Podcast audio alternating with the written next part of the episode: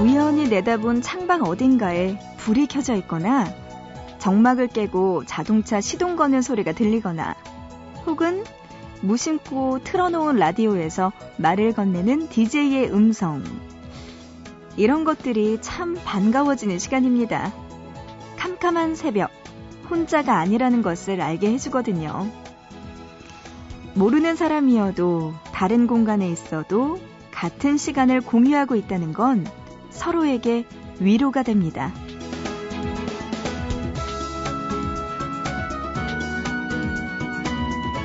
혼자 있지만 혼자가 아닌 시간, 보고 싶은 밤 구은영입니다.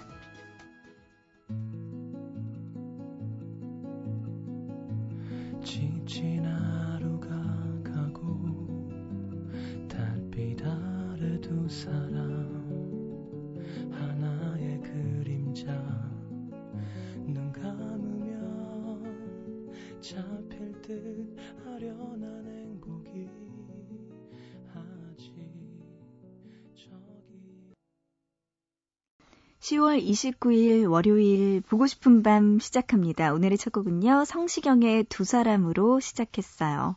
그래요, 여러분들 이 새벽 시간에 혼자 있다고 생각하지 마세요. 저도 있고요, 여러분과 함께 깨있는 많은 청취자 여러분들도 있으니까요.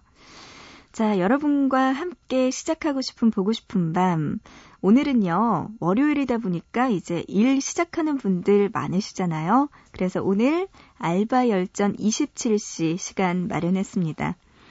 우리 전국에서 열심히 일하고 있는 아르바이트생들이 겪었던 힘든 일들, 또 어이없었던 일들, 황당했던 일들, 아니면은 진짜 아르바이트 하면서 내 생전 이런 경험 처음이다 할 정도로 바닥을 떼굴떼굴 구를 정도 웃겼던 일들 모두 다 모아서 전해드리고 있습니다. 아르바이트생들의 사연 알바열전 27시 잠시 후에 만나볼게요. 그 전에 여러분과 함께 나누고 싶은 이야기들도 있고요. 신청곡들도 있어서 그런 사연들도 더 많이 받아보고 싶어요. 문자 보내주시면 어떨까요? 짧은 문자 한 건에 50원, 긴 문자는 한 건에 100원의 정보 이용료가 추가되고요. 우물정자 누르시고 8001번, 샵버튼 누르고 8001로 보내주시면 됩니다. 인터넷은요, 보고 싶은 밤 홈페이지, 사연과 신청곡 게시판, 그리고 미니에 남겨주시면 되고요. 스마트폰은 MBC 미니 애플리케이션으로 참여 가능하니까요. 여러분들 많이 보내주시기 바랍니다. 천덕만 님이요. 2시 반에 깨서 동네 한 바퀴 뛰고 나니 잠이 안 오네요 하시면서 노래 신청해 주셨어요. 이 노래 듣는 지금도 진짜 잠이 더 깨겠는데요. 그래요. 덕만 씨의 신청곡 크라잉넛의 밤이 깊었네, 이 노래 먼저 들어보고요. 이어서 박보미 피처링한 에픽하이의 업까지 두 곡 들어보시죠. 밤이 깊었네, 밤에 춤을 추는 불빛들, 이 밤에 취해 흔들리고 있네요. 벌써 새벽인데 아직도 혼자네요.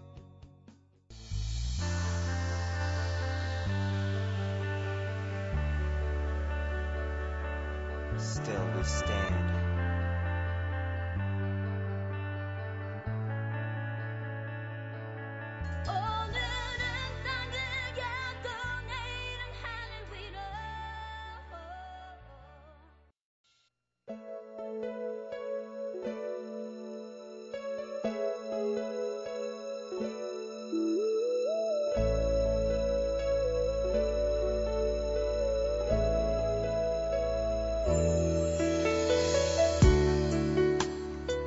전쯤 친구는 잘 다니던 회사를 그만두겠다고 했다.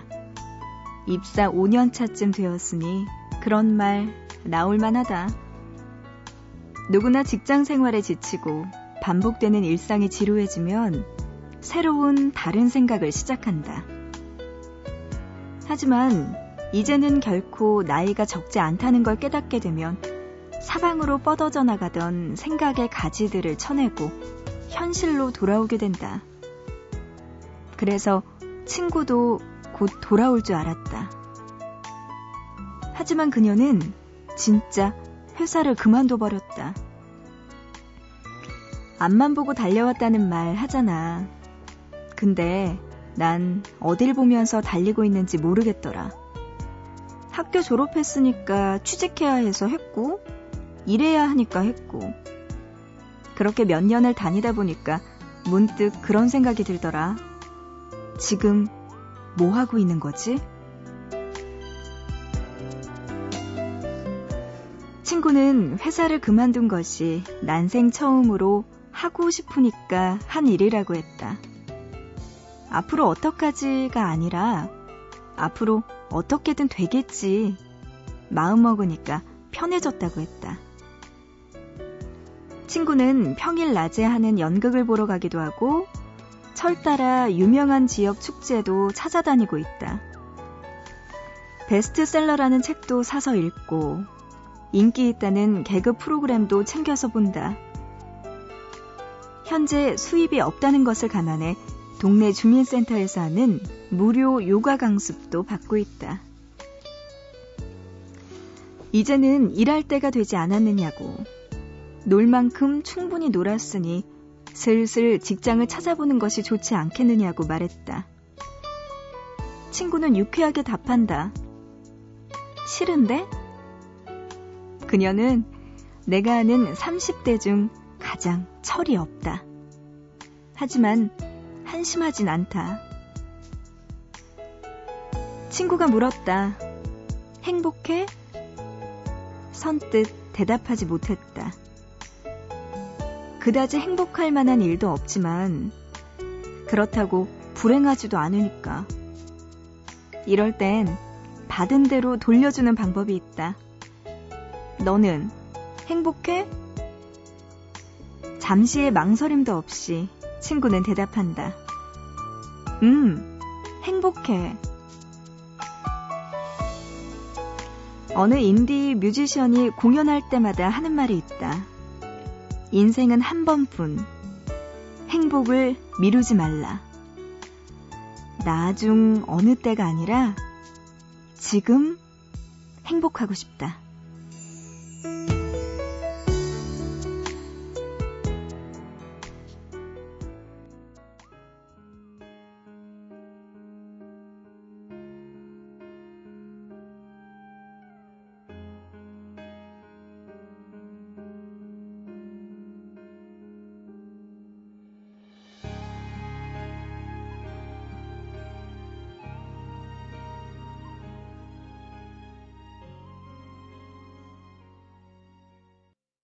보고 싶다에 이어서 노래 듣고 왔습니다. 4376님의 신청곡 나얼의 바람기억 노래 들었어요. 우리 4376님이요. 1년 전에 헤어진 그녀에게서 얼마 전 전화가 왔습니다. 미안하다고 하더군요.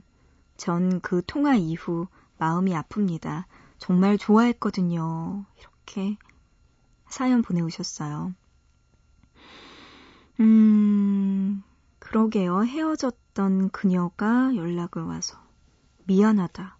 뭐가 미안한 걸까요? 헤어진 거 아니면 여태까지 마음을 몰라줬던 거? 4376님 마음이 이렇게 아픈 걸 보면 아마 헤어졌던 그녀도 굉장히 마음이 아프겠네요. 이렇게 정말 사랑할 때는 너무나 좋은데 헤어질 때는 왜 이렇게 힘들고 아플까요? 그리고 그 기억들, 아픈 마음도 오래 가게 되고요. 그래서 이럴 때 어쩔 때는 진짜 함부로 사랑하기도 싫고 누구 만나는 것도 좀 무섭기도 하고 그렇더라고요. 저는 그랬어요. 빨리 마음 잘 추스리시기 바랍니다. 그래요. 우리 인생에서 행복해질 수 있는 방법 뭐가 있을까요? 오늘 만나본 보고 싶다 보면요. 5년차, 입사 5년차쯤 됐을 때 지금 내가 뭘 하고 있지라는 생각에 회사를 과감하게 그만두고 읽고 싶었던 책도 많이 읽고 개그 프로그램도 보고 연극도 보고 축제도 다니고 이렇게 다니는 자기만의 시간들 이럴 때가 진정한 행복을 느끼고 있는 그 친구를 오늘 보고 싶다 해서 만나봤는데요. 그래요. 어떤 게 자기에게 가장 행복한 길인지는 자기만이 알겠죠. 저도 예전에 기억해보니까 행복이라는 단어가 갑자기 떠오르면서 예전에 입사하고 얼마 안 됐을 때 그 왜 아나운서국에서 만드는 웹페이지가 있거든요. 언어운사라는 그런 홈페이지가 있는데 지금은 많이 활성화가 안 됐지만 예전에는 좀 저희가 열심히 만들었어요. 그때 저에게 어떤 질문이 하나 왔어요. 내년의 계획 아니면 내년의 소망 아니면 소원 어떤 게 있습니까? 라고 물었을 때 그때 제가 대답했던 게 뭘 해도 제가 행복했으면 좋겠어요. 이게 제 소원이에요. 이렇게 이야기를 했거든요. 그러면서 제가 부연 설명으로 아나운서를 하더라도 아니면은 굳이 아나운서가 아니더라도 내가 행복할 수 있는 길을 찾는 게 더 중요한 것 같다. 나에게 있어서 행복이라는 게 참 중요한 것 같다는 이야기를 했어요. 그래요. 뭔가 꼭 무슨 직업을 가지고 뭔가 일을 열심히 한다고 해서 행복한 것도 아니고요. 그리고 일이 없다고 해서 아무것도 안 한다고 해서 불행한 것도 아니에요. 뭘 하든 아니면 뭘 안 하든 그냥 자기 마음이 행복할 때 그때가 최고인 것 같아요. 그런 의미에서 저도 입사 5년 차인데 어떡할까요? 그냥 요즘 이런저런 생각도 진짜 많이 들더라고요. 내가 잘하고 있는 걸까? 이게 내가 맞는 길일까? 라는 생각도 들게 됩니다. 행복이라는 단어 참 쉬운 것 같지만 찾기 어려워요. 윤승현님은요. 오랜만에 당직 서면서 보고 싶은 밤 들으니까 너무나 좋네요. 엄청 졸린데 보고 싶은 밤은 다 듣고 자려고요 하셨어요. 약속하신 거예요? 5838님, 배고픈데 잠도 안 오네요. 누워서 벽지만 바라보고 있습니다 하셨어요. 저는 참지 못하고 지금 땡땡땡 파이를 하나 뜯어서 먹고 있습니다. 이렇게 진짜 배고파서 잠 안 올 때는 뭐라도 살짝 먹는 게 저는 좋더라고요. 누워서 벽지만 바라보면 그 벽지에 도넛도 보이고요. 과자도 보이고요. 사탕도 보일걸요. 어떡하나요? 0192님, 저요. 정말 깜짝 놀랐어요. 어제 학교에서 같은 과 여자 후배가 오더니 뭐죠 이거? 제 팔짱을 끼면서 춥다고 하는 거예요. 별로 친하지도 않은데 말이죠. 무슨 미션인가요? 했습니다. 한마디로 지금 0192님과 성별이 다른 여자분, 그러니까 어떤 여자분이 팔짱을 꼈다는 거죠. 0192님한테. 근데 제가 여자 입장에서 보면은 쉽게 팔짱을 끼진 않아요. 네, 이거는 뭔가 0192님에게 마음이 있다는 이야기겠죠. 그렇지 않고 마음이 있거나 아니면 뭔가 얻어낼 게 있거나 뭐 레포트라든지 뭐 아니면 이런 게 있다거나 아니면 마음이 있다거나 둘 중에 하나일 겁니다. 어쨌든 아무 의미 없이 여자들이 팔짱을 끼진 않거든요. 이거 잘 주의 관찰해 보시기 바랍니다. 뭔지 모르겠네요, 저도. 5833님, 과제는 산더미인데 노트북 자판이 안 눌러져요. 고장났나 봐요. 아침에 눈 뜨자마자 고치러 가야겠어요. 하셨습니다. 이렇게 컴퓨터, 기계가 고장나면 정말 힘들죠. 좀 짜증날 것 같은데 그래요. 아침에 일어나서 빨리 고치시기 바랍니다. 노트북 고장나면 불안해요. 이런 거. 5737님, 언니. 아이고, 어떡해요 이거. 저 그만 헤어진 남자친구에게 못 참고 전화했어요. 그런데 전화기가 꺼져 있네요. 다행이라고 해야 할까요? 하셨어요. 글쎄요. 요새 문명의 발달로 인해서 전화기가 꺼져 있어도 전화를 하게 되면 캐치콜이라는 게 남게 되죠. 아마 그 남자분 전화기 나중에 핸드폰 켜고 나면은 땡땡땡님한테서 전화가 왔습니다라는 문자가 분명히 갈 겁니다. 어떡하죠? 5737님. 끝까지 다행이라고는 말 못하겠네요. 수습 잘하시기 바랍니다. 화이팅! 자, 노래 듣고 와서 이어서 여러분들 알바열전 27시로 돌아올게요. 노래는요. 2327님의 신청곡 문희준의 기억이란 작은 마을 듣고 올게요.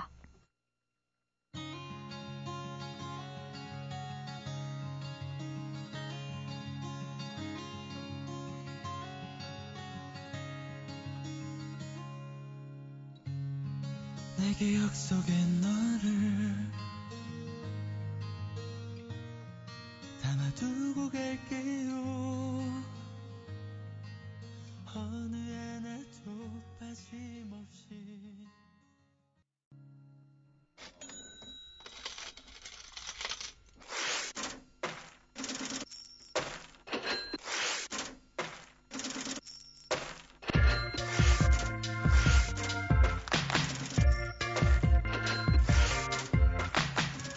얄미운 손님 때문에 주먹이 울고 심보 고약한 사장 때문에 세상의 쓴맛을 보고 퇴근하는 길. 나날이 무거워지는 발걸음의 무게를 느낄 때, 임금 님기는 당나귀 길이라고 외칠 대나무 숲이 필요할 때 찾아오세요. 모든 아르바이트생들과 함께합니다. 알바열전 27시. 그래요. 아르바이트를 하는 사람들, 그리고 특별한 아르바이트생을 만난 사람들과 함께하는 시간이죠.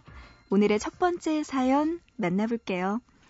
경기도 파주시에서 김윤주님. 안녕하세요, 은영 언니. 저는 25살 김윤주입니다. 저는 제 적성을 잘 살린 아르바이트를 하고 있어요. 바로 강아지 보모 아르바이트. 들어보셨나요? 사정이 있어서 산책을 못 시키거나 며칠 집을 비우게 될 때 개를 대신 돌봐주는 아르바이트입니다. 개를 잘 본다는 소문이 퍼져서 동네 개들 중 제 손을 안 탄 개가 없을 정도라니까요. 얼마 전 저는 비글 한 마리를 맡게 되었습니다. 비글, 요게 또 악마의 견이라고 불리는 개죠. 대부분이 활달하다 못해 날뛰는 성격을 가지고 있어요. 이 비글이요, 사냥개 종류인데요. 그래서인지 질주본능, 무엇이든 물어뜯는 본능이 있어 특별관리 대상이랍니다. 그런 비글을 맡고 이틀 후 취업 면접을 보러 가야 하는 상황이 생겼어요. 나름 프로 보모라고 자부하던 저는 절대 비글을 혼자 둘 수가 없었습니다. 그건 개 주인과 계약 위반이기 때문이죠. 그래서 할 수 없이 근처 사는 친구네 집에 맡기게 되었어요. 개에 대해서 잘 모르는 친구라 조심, 또 조심해야 한다고, 혹시나 발광의 기미가 보이거든 간식으로 유혹해야 한다고 당부하면서 떨어지지 않는 발걸음으로 면접을 보러 갔습니다. 2시간 후 면접을 끝내고 나오는데 친구에게 전화가 왔습니다. 한참을 말없이 있기에 무슨 일이냐고 다그쳤더니 떨리는 목소리로 말하더군요. 나 도둑 맞았어. 저는 놀라서 친구에게 달려갔죠. 갔더니 집은 정말 엉망이었습니다. 찢어져서 너덜너덜해진 벽지, 뒤집어진 마루장판, 넘어진 수납장, 바닥에는 온통 떨어지고 깨진 물건들이 뒹굴었습니다. 친구는 망연자실한 표정으로 거실 한가운데 앉아 있었어요. 어떻게 된 거냐고 묻자 친구는 모르겠다며 저녁거리 사러 잠시 마트에 갔다 오니 이렇게 되어 있다고 말했습니다. 다행히 비글은 도둑 맞지 않았어요. 방 한구석에 얌전히 앉아 있더라고요. 그런데 뭔가 좀 이상했습니다. 그 녀석을 잡아 살펴보았더니 발톱 사이에 친구네 집 벽지가 끼어 있더군요. 그래요. 그건 도둑이 아닌 제가 맡긴 비글의 작품이었어요. 잠시 집을 비운 사이 온 집안을 헤집어 놓았던 거죠. 주인이 개를 맡기면서 한창 호기심이 왕성할 시기이니까 조심해야 한다고, 눈에서 떼지 말아야 한다고 그렇게 신신당부했던 게 떠올랐습니다. 결국 전 친구네 집 도배와 장판을 제 돈으로 해줘야 했고요. 아르바이트비보다 제 돈이 더 나간 가슴 아픈 경험이었습니다. 하시면서 윤주 씨가 보내오셨네요. 비글이요. 진짜 생긴 거는 되게 귀엽잖아요. 다리도 짧고 허리도 길고 귀도 크고 뭔가 되게 순진하고 착하고 얌전해 보이는데 이게 사냥개다 보니까 진짜 활달하다고 하더라고요. 윤주 씨의 친구분은 깜짝 놀랐겠네요. 처음에 비글 때문에. 아이고 참, 고생 많으셨습니다. 진짜 뜻하지 않게 자기가 했던 아르바이트비보다 자기가 물어줘야 되거나 뭐 이런 돈이 더 많이 나갈 때 진짜 가슴 아프죠. 어쨌든 그 비글 요 녀석 그냥 묶어놓을 수도 없고, 그죠? 그래요. 윤주 씨의 아르바이트 사연 만나봤고요. 이어서 노래 한 곡 들려드립니다. 와, 현아 씨의 노래네요. 마보스가 피처링했어요. 에? 발음도 안 돼. 마보스가 피처링했습니다. 현아의 아이스크림.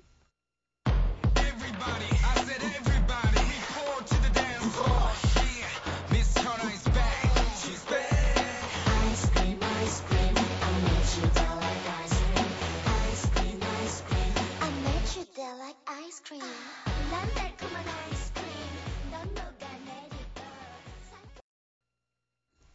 현아의 아이스크림 만나봤습니다. 알바열전 27시 두 번째 사연.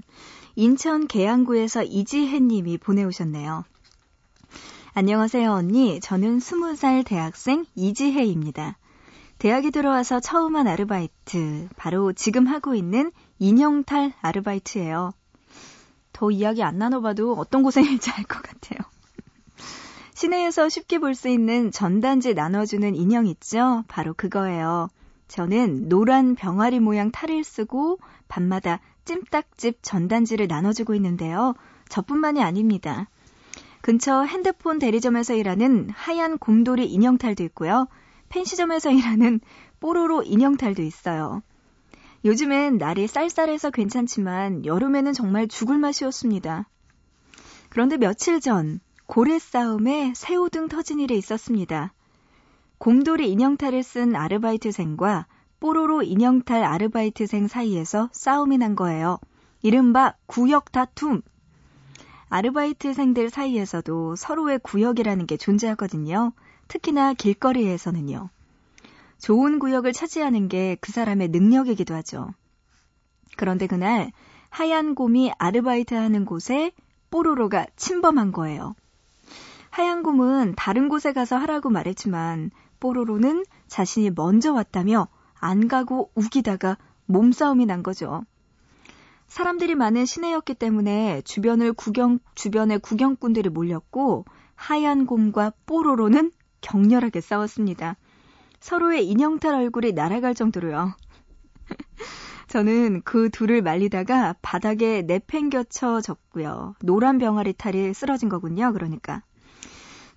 다행히 두꺼운 인형옷 덕분에 많이 다치지는 않았습니다. 그날의 싸움은 경찰서까지 이어졌고 저는 증인으로 함께 가야 했죠. 들어오는 사람마다 우리들 몰골을 보고는 웃음을 터뜨렸습니다. 경찰서 의자에 하얀 곰, 뽀로로, 노란 병아리, 이 세 인형이 쪼르르 앉아있었다고 생각해보세요. 누구라도 웃게 될걸요? 뭐 지금은 원만히 해결돼서 서로의 구역을 철저하게 지키면서 일해요. 하지만 아직도 그날을 생각하면 웃음이 납니다 하시면서 지혜씨가, 노란 병아리 탈을 쓴 지혜씨가 보내오셨네요. 이렇게 난투극이 벌어졌는데 누가 이겼을까요? 아이들은 뽀로로를 응원했을 것 같고요. 또 어른들은 곰인형 탈 하얀 곰을 응원했을까요? 노란 병아리도 만만치 않았겠네요. 하지만 누가 이겼을지는 그때 상황을 본 사람들만 알 수 있겠죠. 그래서 지혜씨 다치진 않으셨겠죠? 네. 하얀 곰과 뽀로로의 난투극 현장 우리 다녀왔습니다. 자, 이어서 노래 한 곡 들을게요. 박효신의 미워하자.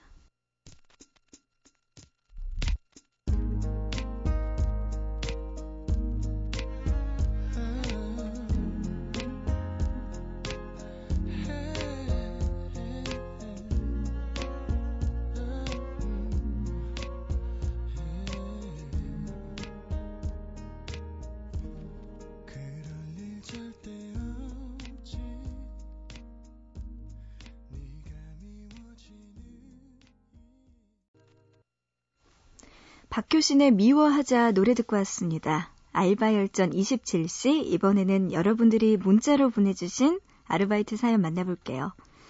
6943님이요. 언니, 저 얼마 전에 영국 갔다 왔어요. 그런데 영국 식당 들어가서 주문받는 아르바이트생에게 영어로 이야기한다는 게 그만 포도주스 플리즈 했습니다.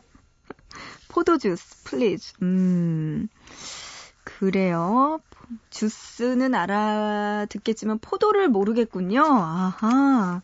어쨌든 무슨 주스는 나왔겠죠. 그래, 짧은 영어 힘듭니다. 외국 나가면 긴장하게 되죠. 이해해요. 0122님, 편의점 아르바이트생인데요. 저녁에 초등학생 10명이 우르르 몰려와서는 컵라면 하나씩 먹고 치우지 않고 그대로 두고 가는 바람에 그거 다 치우느라 힘들어 죽는 줄 알았어요. 특히 초등학교 10명이나 몰려와가지고 그래요. 편의점에서 이렇게 아르바이트 한다고. 그렇군요. 그래요. 초등학생들도 배고플 수 있죠. 아르바이트 하다 보면은 초등학생도 만나고 중학생도 만나고 어른도 만나고. 8822님, 오늘 사장님이 갑자기 제 코를 잡고 흔드는 거예요. 제 코 수술한 코인데 잘못되면 책임질 거냐고 그랬습니다. 하셨네요. 사장님 놀라셨겠어요. 이거 수술한 코인지 아닌지 알아보고 만져야 되는데 잘 모르잖아요. 이건 뭐 어떻게 미리 저는 수술한 코니까 잡지 마세요라고 말할 수도 없는 거고요. 1233님은요. 알바 끝나고 집에 가는 길입니다. 새벽 너무 추워요. 목도리 둘둘 말고 가는데 어떤 여자분이 절 보더니 흠칫하더라고요. 저 나쁜 사람 아니에요. 하셨습니다. 근데 요즘 워낙에 세상이 너무나 험하니까 진짜 여자분들, 특히 저 같은 경우에도 지나가다가 밤늦게 가다가 뒤에서 남자분이 걸어오면은 흠칫 놀래요. 그러면서 괜히 뭐 휴대전화 만지는 척하면서 나 지금 전화기 들고 있어요. 이런 무언의 제스처를 하게 되거든요. 아니면은 그 뒤에서 지나가던 사람이 먼저 가도록 제가 발걸음을 느리게 갈 때도 있고요. 그리고 지나가던 그냥 순찰차 보면 너무 안심되고 막 이런 거 있잖아요. 요새 밤길에 험하니까 진짜 이런 생각 들 거예요. 하지만 그 오해받는 남자분 입장에서는 정말 억울하죠. 나는 내가 길 가는데 아니 저 사람 왜 저래? 이런 생각도 들 수 있고 참 세상이 험하다 보니까 이런 일도 벌어지네요. 0102님, 저는 같이 아르바이트하는 남자애가 영화 보러 가자고 하네요. 저 생기려나 봐요. 뭐가요? 남자친구? 그래요. 뭐 남자분들이 영화 보러 가자고 한다면 그게 아무 이유 없이 그렇게 보자고 하는 건 아닐 거고 아마 0102님에게 마음이 있는 걸 겁니다. 미리 축하드려요. 6766님. 그리고 영화관 가서 졸지 마시고요. 남자분이 홀딱 깹니다. 6766님, 빵집에서 아르바이트 하는데요. 아침에 지하에서 만든 도너츠를 가게로 옮기다가 그만 다 쏟았어요. 심장이 쪼그라들었습니다. 흑흑 하셨네요. 이거 되게 양심의 가책도 받고 딜레마일 것 같아요. 이거를 모른 척하고 그냥 다시 담아서 가지고 갈까? 아니면 떨어뜨렸다고 이야기를 할까? 어떻게 하셨을지는 6766님만 알겠네요. 자, 이렇게 아르바이트와 관련된 여러분의 사연들 만나봤습니다. 알바열전 27시. 아르바이트와 관련된 이야기들 보고 싶은 밤 홈페이지에 있는 알바열전 27시 게시판에 사연 올려주시기 바랍니다. 기다리고 있을게요. 자, 노래 한 곡 듣죠? 이현의 촌스러워서.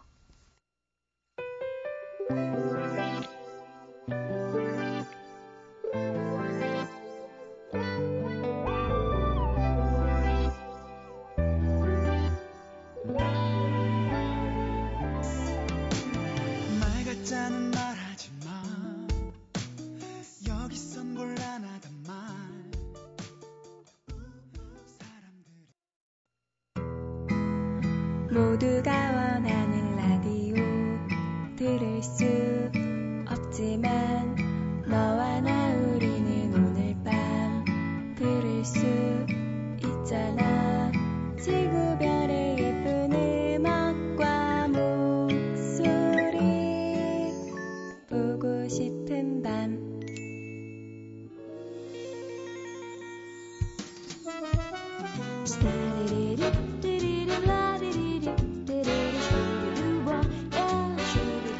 월요일에 함께한 보고 싶은 밤, 이 노래 나올 때 여러분들 이제 느낌 아시죠? 마칠 시간이 됐다 이런 말입니다. 자, 오늘은 알바와 관련된, 아르바이트와 관련된 여러분의 사연 만나봤는데요. 다음 주에도 재미있는 이야기들 많이 기대해 주시고요. 여러분들 사연도 많이 올려주시기 바랍니다. 자, 보고 싶은 밤 오늘 여기서 마칠게요. 가을의 환절기, 감기 조심하시고요. 우리는 또 내일 새벽 3시에 보고 싶은 밤에서 다시 만나요.